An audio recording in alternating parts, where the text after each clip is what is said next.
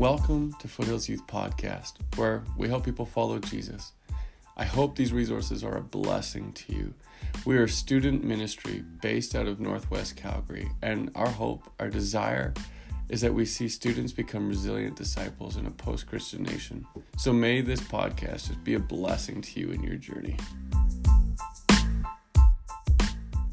Amen.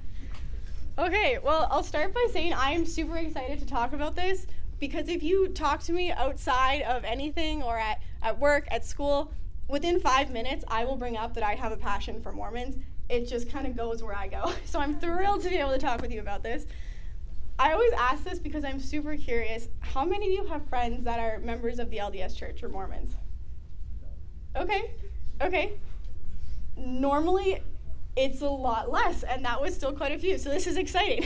How many of you have a pretty good idea about what the LDS believe? Ish? Okay, okay, this is good. We're off to a good start. When I was your age, I had zero knowledge about who the LDS even were. The the term Mormon was so far in my vocabulary. It is something I had never even heard of until I walked into public school in Airdrie, and they were everywhere. You could not escape Mormonism in the slightest. I was the odd one out in my high school. The fact that I ascribed to even just a different belief in general singled me out when I was in high school. Okay, so before we get into this, also, I want to apologize because Mormonism is very, very hard to track with you will get lost at some point in this presentation, and I wish you wouldn't. But I mean, it's been five years for me, and I still get lost and confused as to what they believe. There you go. Oh, okay, lovely. So, all right. And also ask questions, because if you get lost, I might not be able to help you, but I'll try. So, the church reported, reported membership as of last year was huge.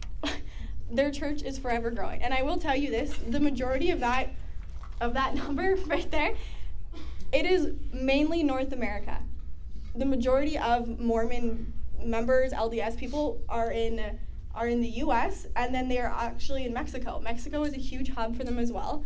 And that's because they believe that everything that happened in the Bible after Jesus died, he came to North America to do the exact same thing, basically give or take. So to them, that's why it's very huge. They actually believe that the Garden of Eden is in Missouri. Kind of an odd concept to think about. so, how many of you have seen any of these buildings, any of these people before? Yeah, you see them a lot in Calgary. Calgary is a big hub for Mormons.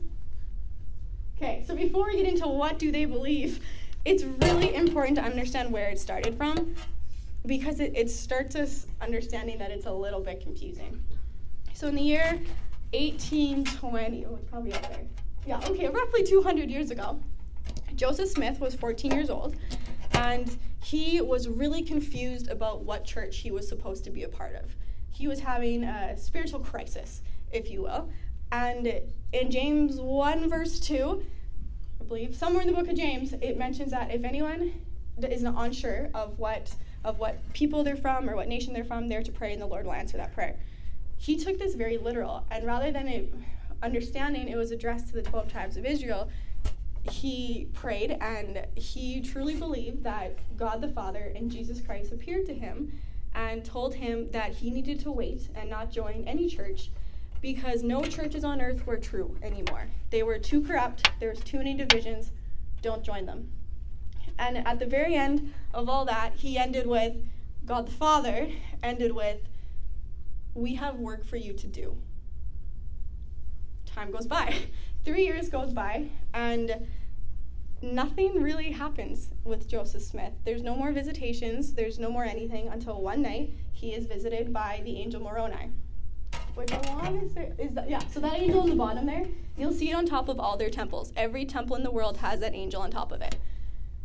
That's the angel Moroni. So this angel visits him and tells him that his his job that God and Jesus have given to him is that he's supposed to translate the Book of Mormon, and that somewhere in Upper New York, the Book of Mormon is hidden, and it's written on gold plates, and those gold plates are in the ground, and it's his job to find them and to translate them. So, through various other visitations and several unsuccessful attempts, in 1827, Okay, in 1827, on September 22nd, he discovered the Book of Mormon.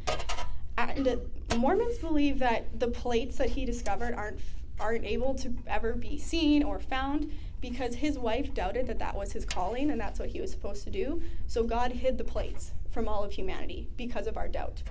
So it's already a little bit kind of sketchy. Suddenly, the plates that Joseph Smith found, no one's ever seen them and no one's ever been able to find them, even though he spent three years apparently translating them. So in 1830, the Book of Mormon is fully translated into the English language.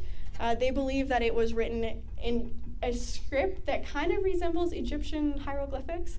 That's what they claim.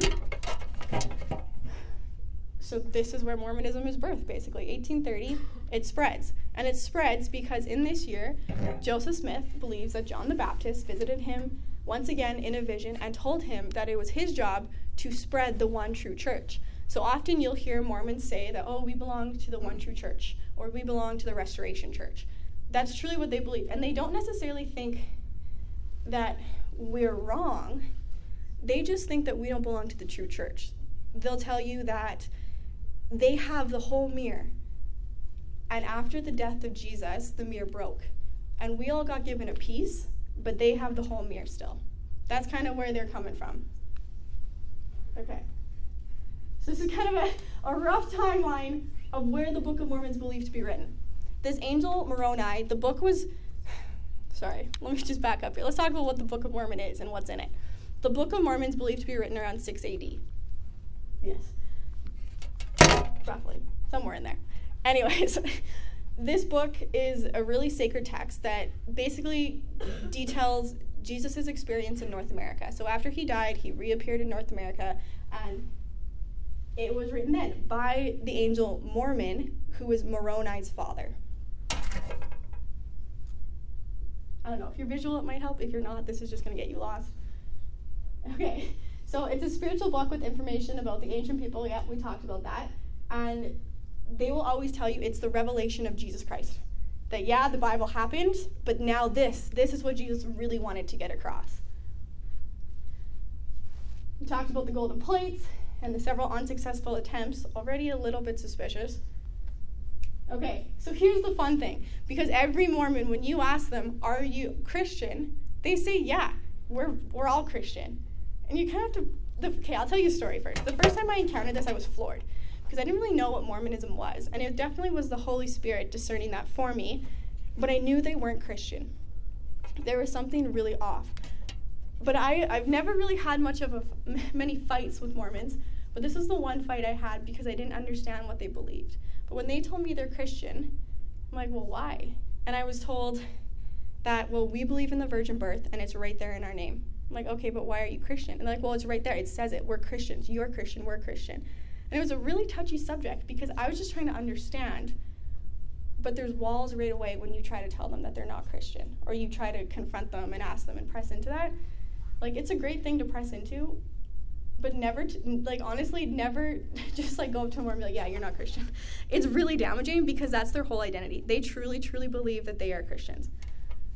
Okay so basically they claim christianity as an adjective since christ is really vital to their theology.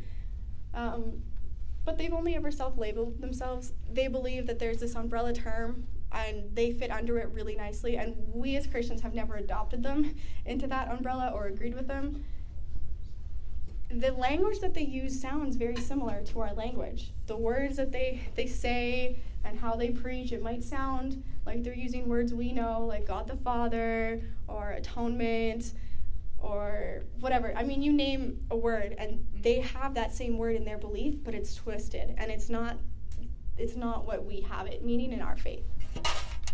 Okay. Let's keep going. Okay, so who is God the Father? This is now into what they believe, and it's about to get really messy and really confusing. And I will tell you this what they believe is constantly changing. They have what's called a prophet in the office, or the office of the apostle. And that, that office is able to change because he has a direct line to God, their theology. So every year, it constantly updates. It's actually updating this weekend. It's their general conference, and they'll be given a whole new set of rules that they are to follow and a whole new set of things that they are to ascribe to. Okay, so they believe that God was once a man, that he was flesh and bone, as human as as you, you or me. Yeah. okay. Um, he became God when he died because he lived a really, really righteous life. A little bit problematic already because then who created man? If man had to die to become God, like who created man? It's it's very flawed. they believe that every LDS member has the opportunity to be God if they lead holy enough lives. Kind of strange. so they again, very touchy subject to bring up with them, but they believe that there is a bunch of other people who are God, and we're almost in a little bit of a simulation, and somewhere else in the universe, someone is also God of that planet, and it just keeps playing out. So we talk about, yeah, God, in, in heaven, God is also flesh and bone in heaven. Very much, He is God, but He is human while He is in heaven a little bit problematic because the Bible is very clear that God is not made of flesh or bone, but that He is spirit and truth. Because we're human and humans have desires and wants, He got married while He was on earth. So, the man that they believe is God is married to a woman, and they call her Heavenly Mother. But the thing is, there's God, and then there's Heavenly Mother. She's not God, and she's never to be seen as God and it's another thing they won't really talk about because it's very touchy. Because it brings up the conversation how come women are not able to be God? And they try to justify it and they try to kind of tuck it under the rug in general, but to them, um, women don't ha- hold the same authority that men do in any way, and so there's no possible way in the LDS faith that women could ever be God, so they can't hold her to that status, but they do believe that she's married to God. Okay, so in, they have a book, and it's called Doctrines and Covenants.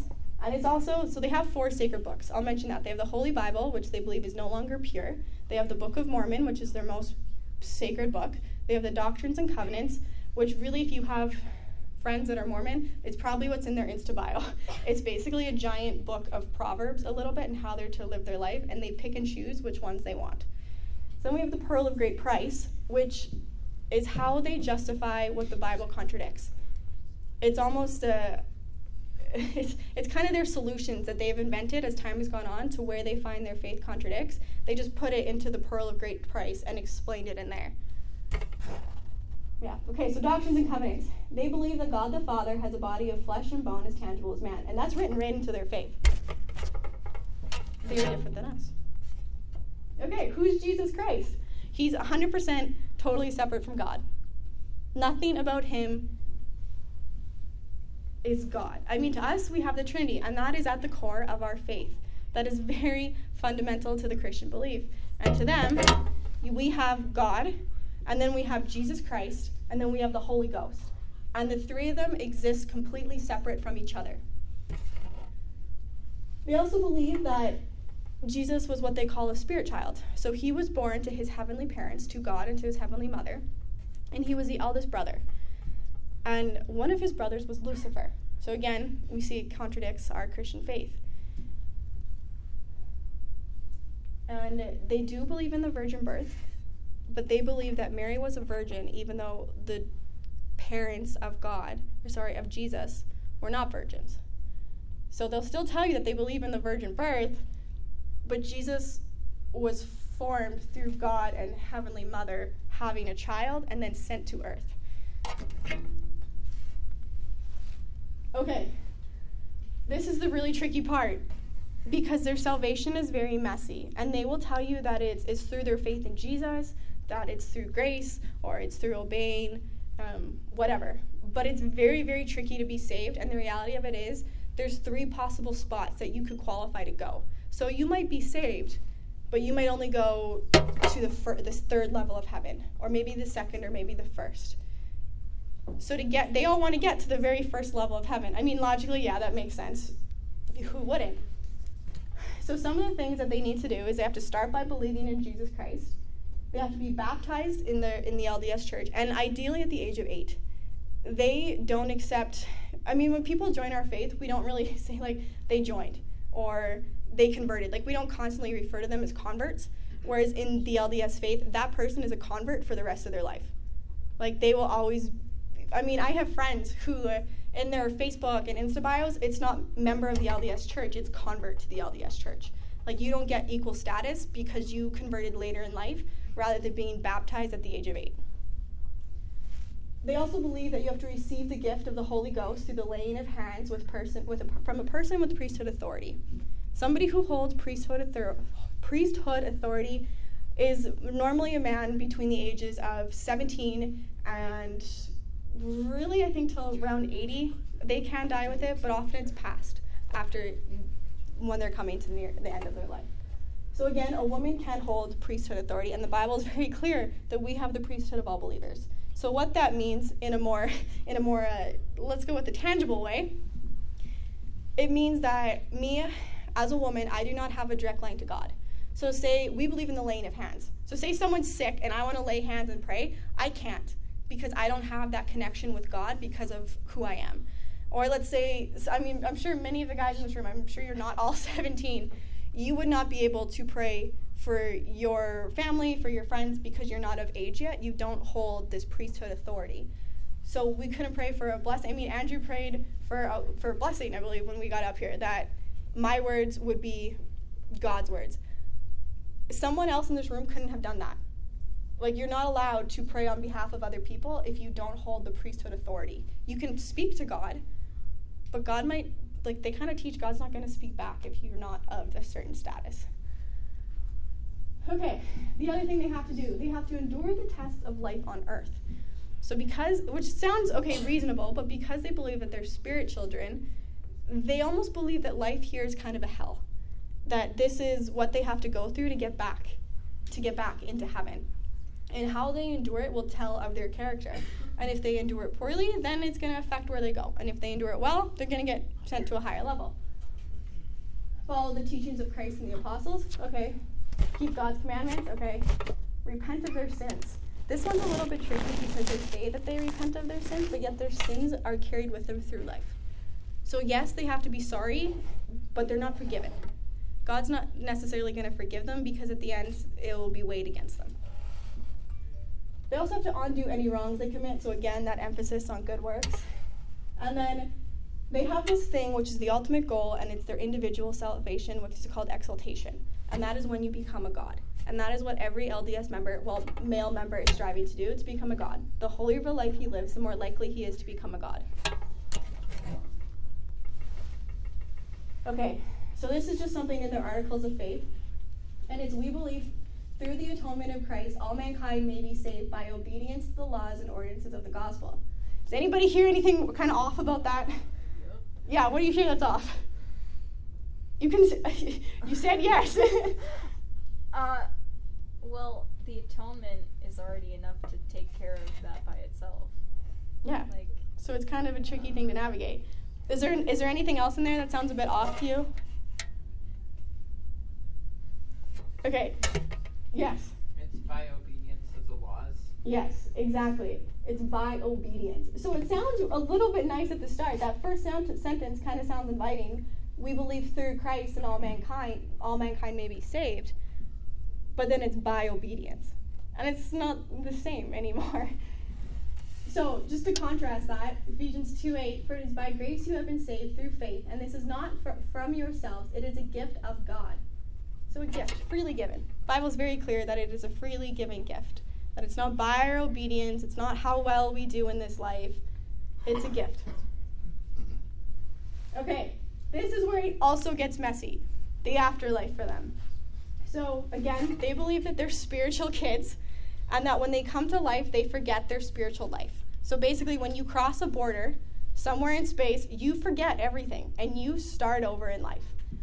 You come to Earth, you live your earthly life, and then when you die, you either go to paradise, which is basically automatic heaven, or you go to a spirit prison. Not fun. But if you're familiar with the term purgatory, that's basically where they think that people who are not LDS will go to learn about what it means to be LDS. And then we have that odd outer darkness blob kind of down on the bottom there. The only people who go there are basically murderers and people who apostatize. That's the only people who will go there. They truly believe that everybody has a second chance at salvation. That when you or I die, you, yeah, that's really throwing me off, guys, for some reason. When we die, God will stand before us, or somebody, an angel, whoever, will stand before us and be like, hey, Book of Mormon's real. You're now going to learn about it. Do you want to learn about it? And if we say yes, we go to maybe the second or the third tier and we learn. If we say no, we go to outer darkness. Like, they really have put a big emphasis on this second chance at salvation. So, I don't know if I have a slide on this. No, we don't. Okay. So the top one is the celestial kingdom. They believe that only God the Father and Jesus and the best Mormons in the world go there. So to be one of the best Mormons in the world, you have to follow. Oh, we started over. You have to follow everything I listed, but then you also need to be married in the temple, and you need to be your wife needs to be of equal status. Okay, makes sense. But if if you two are not sealed for marriage in the temple, you absolutely cannot go to the top layer. Like that's just a write-off. Um, they also put a big emphasis that your your children need to be baptized by the age of eight. That is your parental duty, and your children need to be sealed in the temple. Basically, the better your family, the more righteous it'll be for you in heaven, and the better experience you're gonna have. So again, another problem with this: God and Jesus can never leave this kingdom. That's in their in their faith. But yet they always claim that Jesus has left and God has left and they appear to people and whatnot, but then they also claim that they cannot leave this this place. Yeah, the other two you kind of, it, yeah, it's school. You basically go to school to learn about the Book of Mormon. That's what they believe there. Okay, the biggest issues. So we've already kind of highlighted a lot of issues within their faith, but let's talk about some of the big ones. Okay, if God is separate, Jesus is separate, and the Holy Ghost or the Holy Spirit is separate, you're no longer a monotheistic religion. You are worshiping multiple gods. And the Bible's very clear, Isaiah 43:10, there is no God after me and there shall be no God before me. Like there's multiple references. I think I have them up. There's multiple references in scripture where the emphasis of there is one God is highlighted. God is not man. John 4:24. That one is the one I believe that's Oh no. Someone look it up. so, thanks, Katie. Okay. While Katie's looking that up, they believe in the spiritual world first and then the physical. And I cannot remember the reference for the, the life of me, but it is there's a verse that very clearly states first there is the physical world and then the spiritual world, not the spiritual world first, but the physical world first. And I can't help but wonder when God wrote that verse, or you know, was whatever, however you want to look at it, was that who he was thinking of? like was were Mormons a part of that verse being put into scripture? Like I really wonder that. Do you have the reference, Katie? Do you want me to just read that? Yes, please. John 4, verse 24. Yes. God is spirit, and his worshippers must worship in the spirit and in truth. Okay. So God is spirit. God is not man. They're constantly adding to their beliefs. We talked about that. Whoever's in the office is able to change things, update things. I'll give you an example. The term Mormon is now no longer a part of the vocabulary. It's dying. As of 2018, um, they have the person in this office has decided that it takes Christ out of their name, even even though like 20 years ago or 10 years ago, whatever it was, they claimed that God wanted them to be called Mormons. That was in their like written right along there. That's what God claimed. And now they're saying God's claiming we can't do that. Um, another example I'll give you really quick about how things are changing. Um, Mormonism has been very strict in the past about that LGBTQ plus, however you want to label that, is not welcome within the LDS Church. Very, very strict rules about that. As of maybe six months ago, they've changed that because Mormonism is losing members, and people are literally writing in their rec- their resignation to the church because of their stance on the LGBTQ. So now they are saying that they're welcome, and God says that they're welcome to come, and we'll baptize their children, but we won't baptize them. And, but God's changed His view. Like it's just kind of off a little bit. I just don't believe God changes His mind. okay. Um, they've added to the Bible. We've talked about that other books. There's other references. There's no second, ch- or there's no second. Okay, this one should be rephrased. My bad. It says that there's no second chance for redemption after death. That's what we believe. Again, Mormons believe in a second salvation. They believe our body is of flesh. Oh, sorry, that they believe our body is of flesh and bone in heaven. And when Jesus comes the second time, Mm, oh, sorry, that's what we believe. Will receive resurrected bodies. Okay, so that's what we believe. Mormons believe that, my bad.